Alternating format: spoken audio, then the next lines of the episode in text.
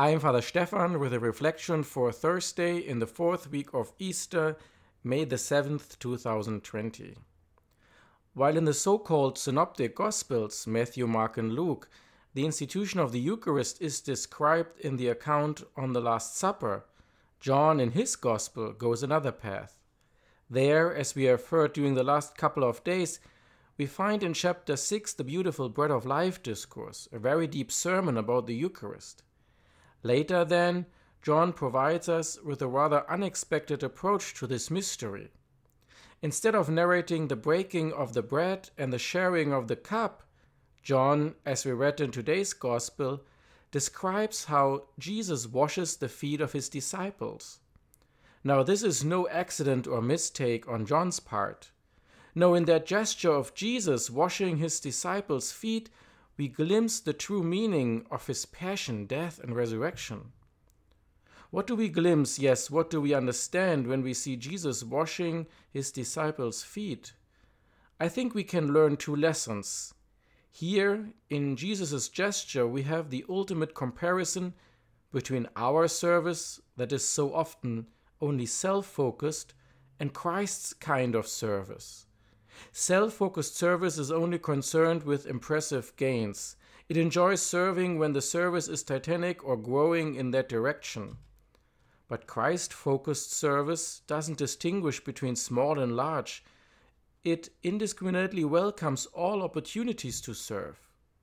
Self focused service is highly concerned about results.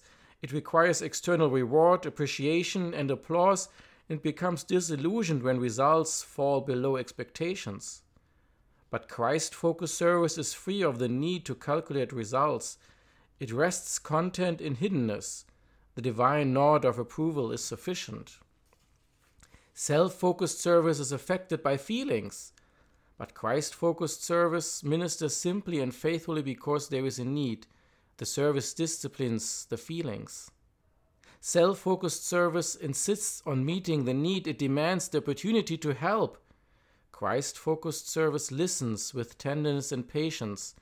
It can serve by waiting in silence.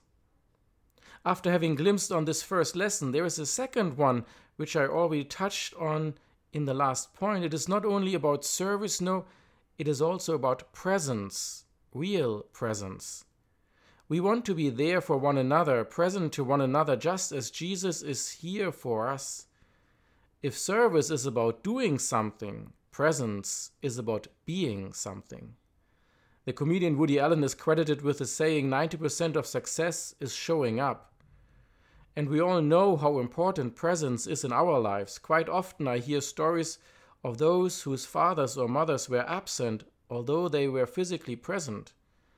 There were thousands of reasons why they could not and would not care for their children anger, resentment, drugs, alcohol, sickness, or work. They did not show up for the ceremonies of life, the birthday parties, basketball games, or family meals. Brothers and sisters, being truly present is never as easy as it seems. When Jesus washed the feet of his disciples, he gave all of us the true, proper model of service and presence. Can we follow it?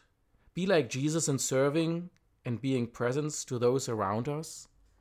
May God bless you.